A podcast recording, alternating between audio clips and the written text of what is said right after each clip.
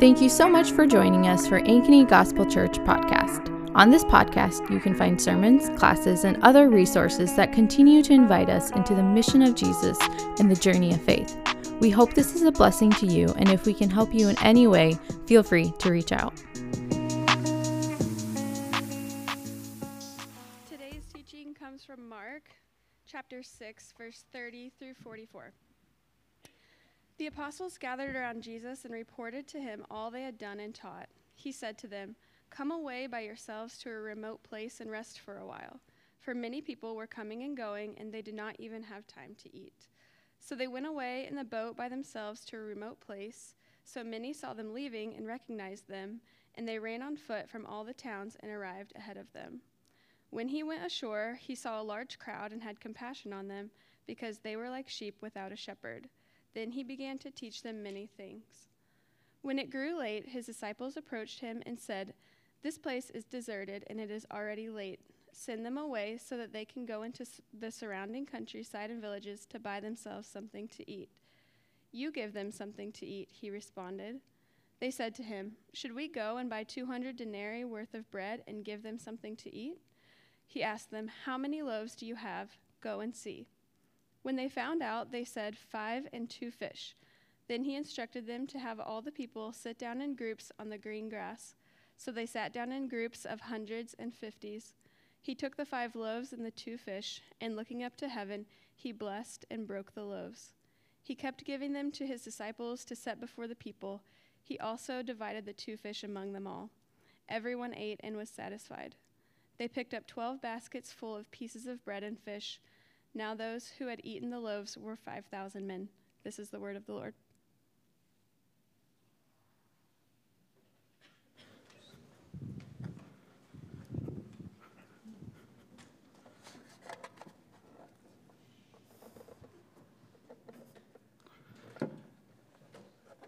Good morning, everyone.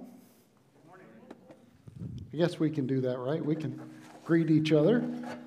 Uh, for those of you who don't know me, my name is Tom Butler. I'm one of the pastors here.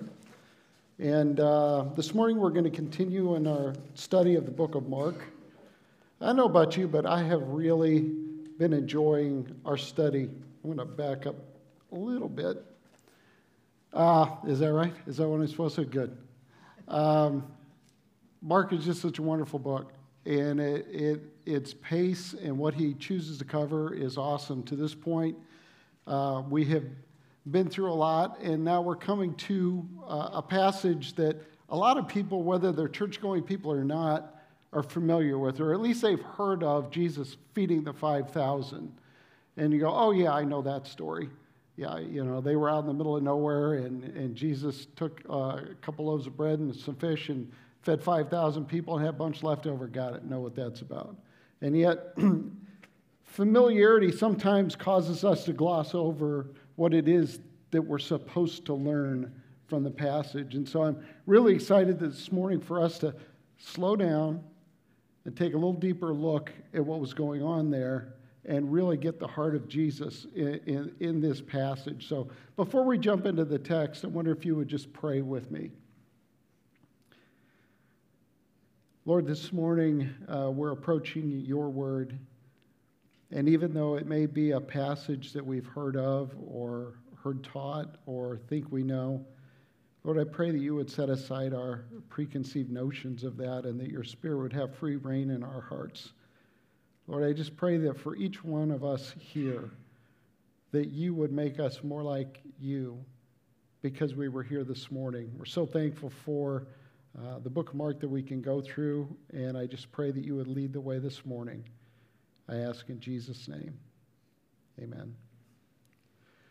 So keep in mind uh, a couple of things. First of all, the purpose of the book of Mark. The purpose of the book of Mark is that we may know Jesus, who he is, and that we are invited to follow him. There we go, to show us who Jesus is and invite us to follow him. So we've been through that process. Now, we are still, as you remember Parker's structure of the book, there were three different sections that the book of Mark is divided into. We're still in that first section about who Jesus, who is Jesus.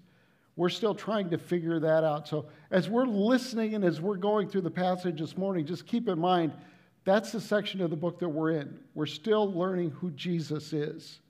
So, our text today is Mark 6, starting in verse 30, as Lee just read. And it's, it's really um, after all of the, the, the things that we talked about last week, where uh, Jesus had healed the paralytic man. And after that, that kind of changed everything. And then the miracles that followed that caused the Pharisees to be more aggressive in their questioning and opposition to him. And now his fame is growing even more and more. And now we get to the point where in chapter 6, Jesus has commissioned his disciples to go out, to take the gospel, to do the teaching, and he actually gave them, and this is the cool part, he gave them the power to drive out demons and heal people. So get in mind, these are the people that just not too long ago were out in boats, and their biggest concern in the world was how many fish were they going to catch. And now they have been commissioned by God Himself through the person of Jesus to go out and do the teaching and heal the, the sick and drive out demons. So that's one of the things that he's doing at this point. And the other thing that's happening in chapter 6 is the beheading of John the Baptist. Now, you remember last week we had said that John the Baptist was the one who had gone before Jesus and prepared the way of Jesus. Jesus was baptized by John and then went out into the, to the wilderness. Well, then John was arrested, and at that point, Jesus stepped in and started his earthly ministry. Well, John the Baptist didn't just get arrested, he ended up being beheaded. So now there's a lot of confusion because Jesus is growing in popularity. Everybody's talking about him. They're talking about what's going on. They're trying to figure out who he is. And there are people that are saying, I'll bet this guy is the resurrected John the Baptist. I'll bet that's who that is. Other people are saying, no, I, I think this guy must be one of the prophets. He must be Elijah, maybe. Maybe that's who he is. And so they're trying to figure out who he is. And all of the people are just amazed at what's going on. There's a lot of confusion about what's going on, and, and they are trying to figure it out. And so wherever Jesus goes, there's a crowd of people. And that's, that's what we're going to see here in our text this morning. Um, remember last week, Jesus had snuck around under cover of darkness and he went to Capernaum, probably to Simon's house, and he was there. Well, we're still in that area now in our text.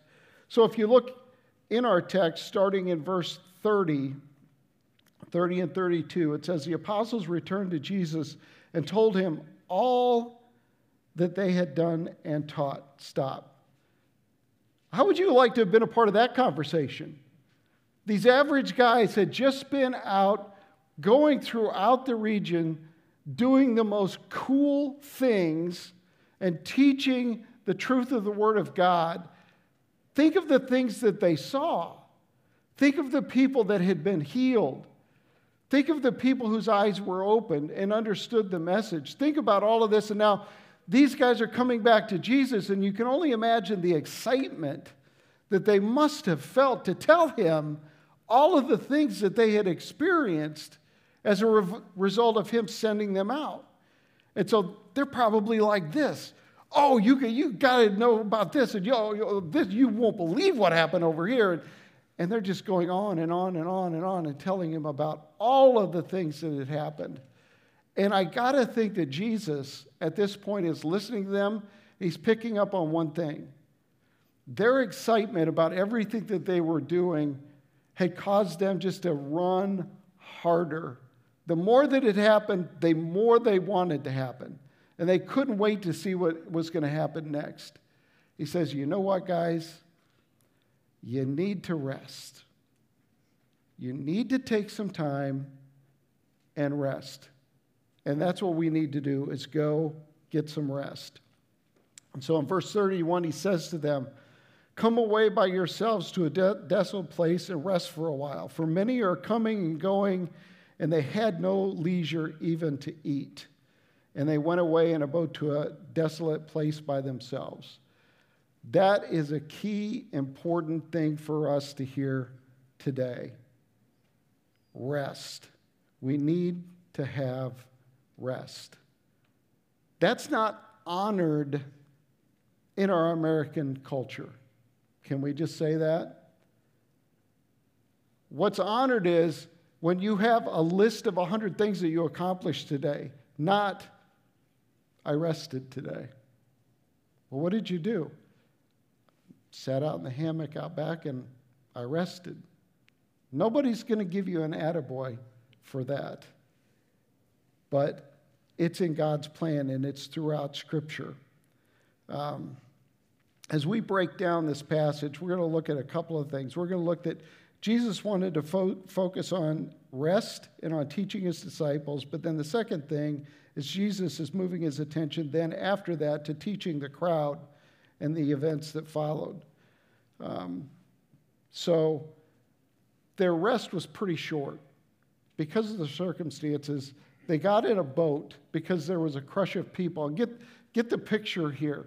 They got in a boat into a body of water that's about seven times the size of Saylorville. So we're not talking about the Pacific Ocean, okay? It's, it's a decent sized body of water, but it's not enormous. And they pushed away on the boat, thinking they were going to get away from the crowds because on the other side of the lake, there was just pasture land. There was nothing over there. They thought, we'll just take the boat over there. We'll be away from everybody. We'll get some time away. But as the boat, get the picture. As the boat is going away, the crowd is going like this around the lake, and they are hoofing it to get to where the boat is going, so that by the time the boat gets to the other side, guess what? It's not a desolate place anymore, it's full of people. And they are crushing there because they wanted to hear what Jesus had to say. Jesus tells them to come and rest in a private place. They try to do that. They know it's important. They think about what they knew. These guys had the scriptures of Genesis, the Pentateuch. They knew that the creation account in the very beginning in, in Genesis chapter 2 was God did all of this, and then what did he do? He rested. Is it because God was tired and, and God needed a break and he was stressed out after doing all of that creation stuff? No. But God set the pattern for us that we need to have rest and that rest is important and to have time to rejuvenate. I, I, I love the 23rd Psalm. You know, a lot of people have m- memorized the 23rd Psalm. I like the part of the 23rd Psalm that says, He makes me to lie down in green pastures. What do you do when you're laying down in a green pasture? You're resting. God values rest. He's modeled it throughout his earthly ministry, and we see it in the Old Testament as well. Rest is important. Verses, let's go down to verse 32. Uh, verse 33 Now many saw them going and recognized them, and they ran there by foot from all of the towns and got there ahead of them. Verse 34 And when he went ashore, he saw a great cl- crowd, and he had compassion on them because they were like sheep without a shepherd. And he began to teach them many things. Um, that's this is going to start to give us the distinction between the way that Jesus saw the crowds and the way his disciples saw the crowds. I, I have to admit, if I was in the boat with Jesus and I'd just done all this cool thing and I was exhausted and he said, rest, and I'm thinking, good, let's go, just us. And let's go over here and rest. And then I looked and I saw all of these people that had totally exhausted me chasing after us, I would probably have an attitude about that. And I would probably think, really? Can't you give us five minutes?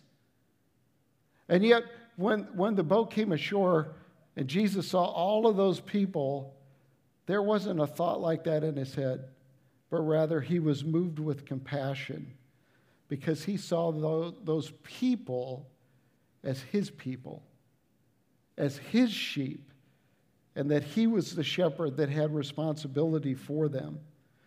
Um, he wanted to spend time with his disciples. I guess he got a little bit of time in the boat. You know, they, they didn't swim alongside the boat, so he, he got a little bit of time. But he had compassion on the people when he came to the other side. And the, the whole language of sheep and shepherd is so important. It, it really harkens back to Ezekiel chapter 34. In Ezekiel chapter 34, go ahead and turn there if you will.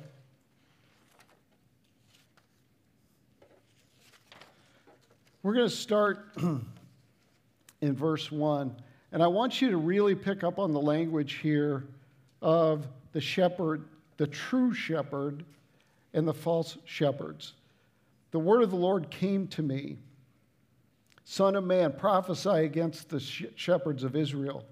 Prophesy and say to them, even to the shepherds, Thus says the Lord, Ah, shepherds of Israel, who have been feeding yourselves. Should not shepherds feed the sheep? You eat the fat, you clothe yourself with wool, you slaughter the fat ones, but you do not feed the sheep. The weak you have not strengthened, the sick you have not healed, the injured you have not bound up, the strayed you have not brought back, the lost you have not sought, and with force and harshness you have ruled them. So they scattered because there was no shepherd, and they brought and they became food for all the wild beasts. My sheep were scattered. They wandered all over the mountains on every high hill. My sheep were scattered over all the face of the earth with none to search or seek for them. That's an indictment against shepherds who are not shepherds. They're shepherds who have the title, but not the heart of a shepherd. Their heart was for themselves and not for the sheep. And then in verse 7 it says, Therefore, you shepherds, hear the word of the Lord. As I live, declares the Lord God, surely because my sheep have become a prey and my sheep have become food for all the beasts, since there was no shepherd, and because my shepherds have not searched for my sheep, but the shepherds have fed themselves and have not fed my sheep, therefore, you shepherds, hear the word of the Lord.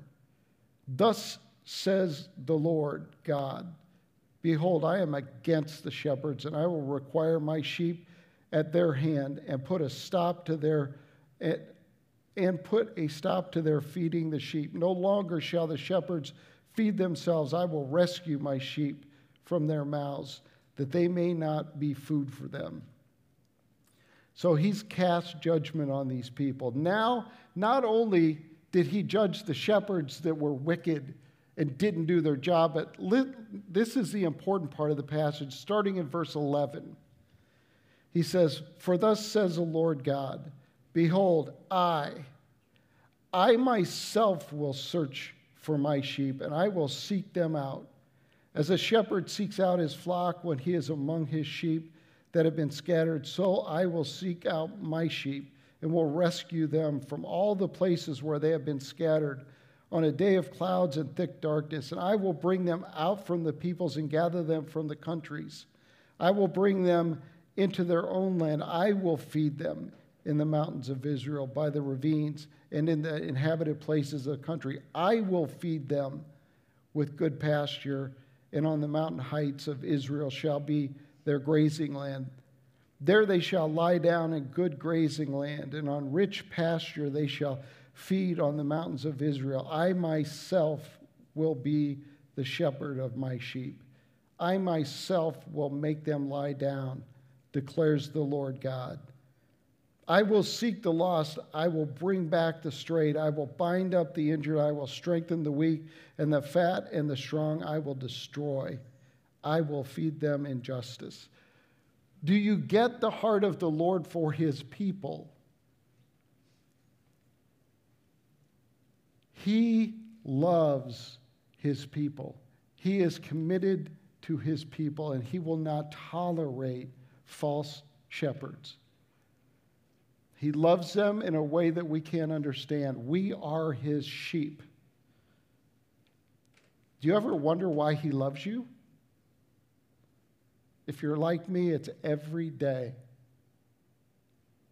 And yet he does. And so as they were bringing that boat to shore, and all these people were crowding around, not giving them an inch of space to breathe, instead of being frustrated with them, he saw them as his sheep and he had compassion on them and he loved them.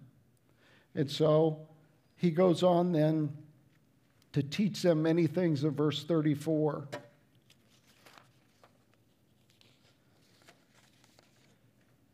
Says, When they went ashore, he saw a great crowd and had compassion on them because they were like sheep without a shepherd, and he began to teach them many things. He fed them spiritually. They were confused, they were seeking, they wanted to hear truth. He fed them spiritually, even though physically they were weary.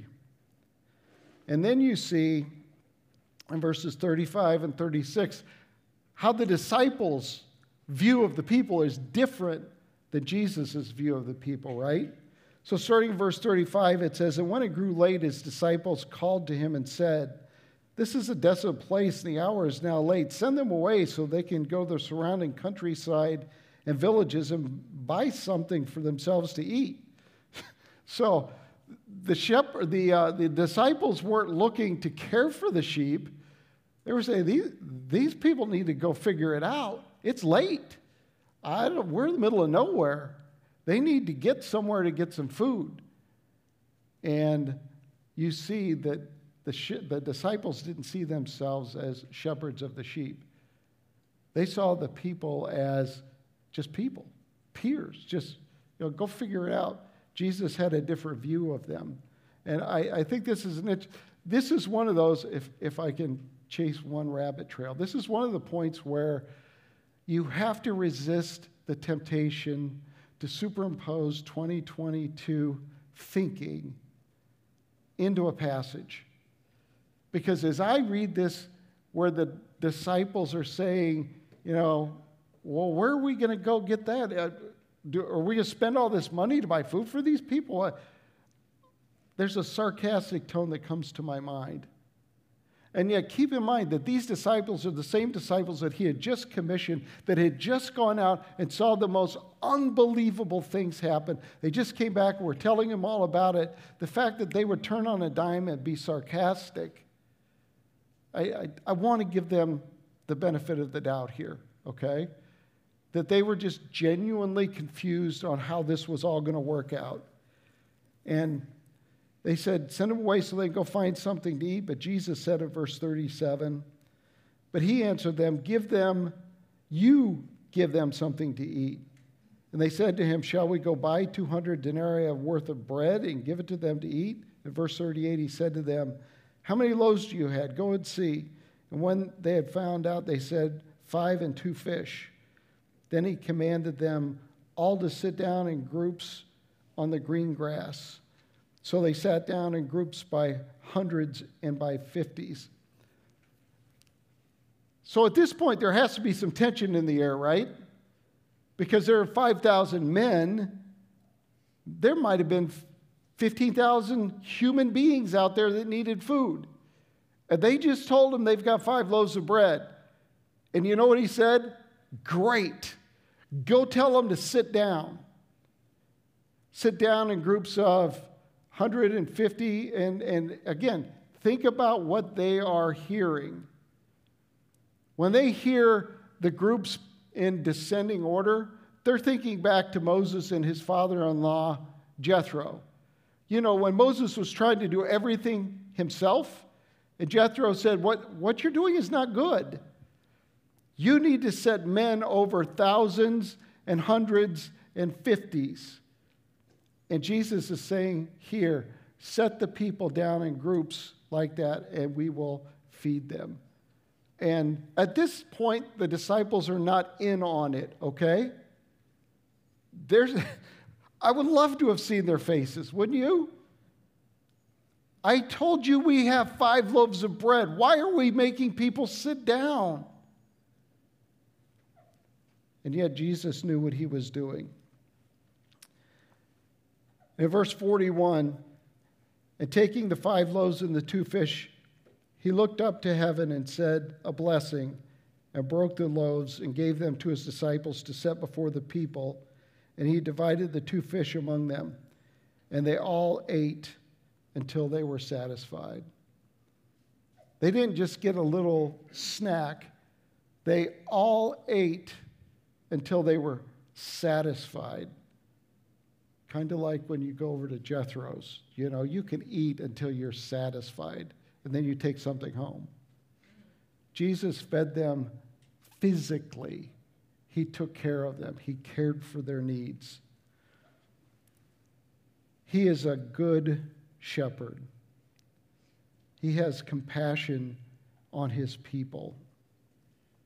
You know, it, it's hard for us to picture really the desperation of the scene that these people were in because we live in opulence every day. You know, I can make myself hungry by not eating by choice, which you can clearly see I rarely do. But I've never gone hungry. You know? I've never been in a situation where I don't have access to food for an extended period of time and I've gone hungry like these people had. We weren't just saying they should have a potluck and whatever. These people were in a desperate situation, and Jesus took care of their needs. He met their needs, both their spiritual needs and their physical needs. And so when we think of the story of him feeding the 5,000, sometimes we, we just boil that down into, well, God can do the impossible, which is true. He can. But it's so much more than that. It's so much more than that. He loved these people, He fed them in every way, He cared for them. And that's why it was so important to look at Ezekiel. It's a juxtaposition between the bad shepherd that rule harshly and unjustly and the good shepherd who loves and cares for his sheep, all of his sheep. And he goes after every one. So the question is today, this morning, as you're sitting here, what, what do you think of Jesus? You may be sitting here this morning and thinking, I'm so thankful for the work that he's done in my life. I'm so thankful that he has revealed himself to me to be my shepherd, my good shepherd. And I, I know that I can trust him. He's never failed. Or you may be sitting out there thinking, oh, Jesus is that judgmental guy that doesn't like anything that I do. And every time I make a mistake, he wants to kill me. You know, we, we all know John 3.16, for God so loved the world that he gave his only begotten Son, that whosoever believeth in him shall now perish but have everlasting life. King James, I'm sorry, I learned it as a kid. But we don't talk a lot about the next verse. It says he didn't come to condemn us. We were already condemned. He came to save us. He is the good shepherd. Have you come to the place in your life when you recognize that there are a lot of false shepherds out there, but there's only one true good shepherd, and that's Jesus Christ. And he loves you more than you can understand. He's done everything for you and you can trust Him. Even when life is hard, even when life doesn't make sense, like most of this story for the disciples. They didn't understand what was going on, but the one thing that they saw was that Jesus could be trusted. Jesus is faithful. And he's faithful for us today. He is the good shepherd. He's so good that we're going to see as we go through the, the book of Mark. Not only did he provide for them all of this stuff, but ultimately he provided reconciliation with God through his death, burial, resurrection. He is the good shepherd, and we can trust him. And, you know, his, his disciples were a work in progress, and it's fun to have fun with them but I wouldn't have wanted to been in their shoes trying to figure out all of this stuff. But God was patient. Jesus was patient. He was kind. He was compassionate. And He is with you. Do you know that? Because you know yourself at your worst, right? And when you're at your worst, you feel like a hypocrite. You know, I go to church, but if they knew really, well, guess what? God does, and He loves you anyway. And that, that was the situation with these people. He could have been very frustrated with them, he could have been exasperated with them. But that, that wasn't at all in his mind. He loved them. So this morning, uh, after the message, as is our custom, we're going to uh, take communion together again. And communion for us isn't just something that we do because it's on the schedule. It's a time for us to remember and to hearken back to the time when Jesus was in the upper room just before he would go to be crucified. And again, the bread that he broke that was a symbol of his broken body, that he sacrificed for us, and the cup, the, the shed blood that was poured out so that your sins that you know about today can be forgiven really. As we go to that, that, that event, communion, is for those who have a relationship with Jesus and that have acknowledged their sin and have accepted his free gift of eternal life. If you're here this morning and that isn't the reality in your life yet, let this pass. But don't leave today without saying, you know what? I believe that Jesus is a good shepherd and I believe that he loves me. And even though everybody in my life has let me down, I know that he will never let me down. I want to have a relationship with him. Don't leave today without talking to somebody and praying with somebody about that. So I'm going to pray, and after I pray, uh, what I'm going to invite you to do is just to get up out of your seat and come here to the tables and get the communion elements and take them back to your seat. Don't take them, but spend a little bit of time. If you're a child of God and Jesus is your good shepherd, spend some time reflecting on that. And if you're sitting here this morning and you would say, I, I don't know that that's a reality, spend some time just praying about that. And then after a time, I'll come up and I'll lead us in taking the elements together. Let's, let's pray together. Lord, I'm so thankful for your word. Where would we be without your word, Lord? It is so powerful to see how you lived your humanity before us and how you loved the people back then and how you love us today. Lord, we are so, so grateful and so humbled. Um, Lord, I just pray this morning that if there is anybody in this room that, that's heard the truth of your word, that has not come to the point where they realize that they're a sinner in need of a Savior, that they have uh, repented from their sins and accepted your free gift. Lord, I pray that your Spirit would work in this room this morning and uh, you would rescue the lost sheep. Uh, we just pray that that would happen, and we thank you for all of this in Jesus' name. Amen. Thanks again for listening, and we pray this was a blessing to you. If you have any questions or comments about what you heard, our email is info at ankenygospel.com, or you can find us on social media at Ankeny Gospel.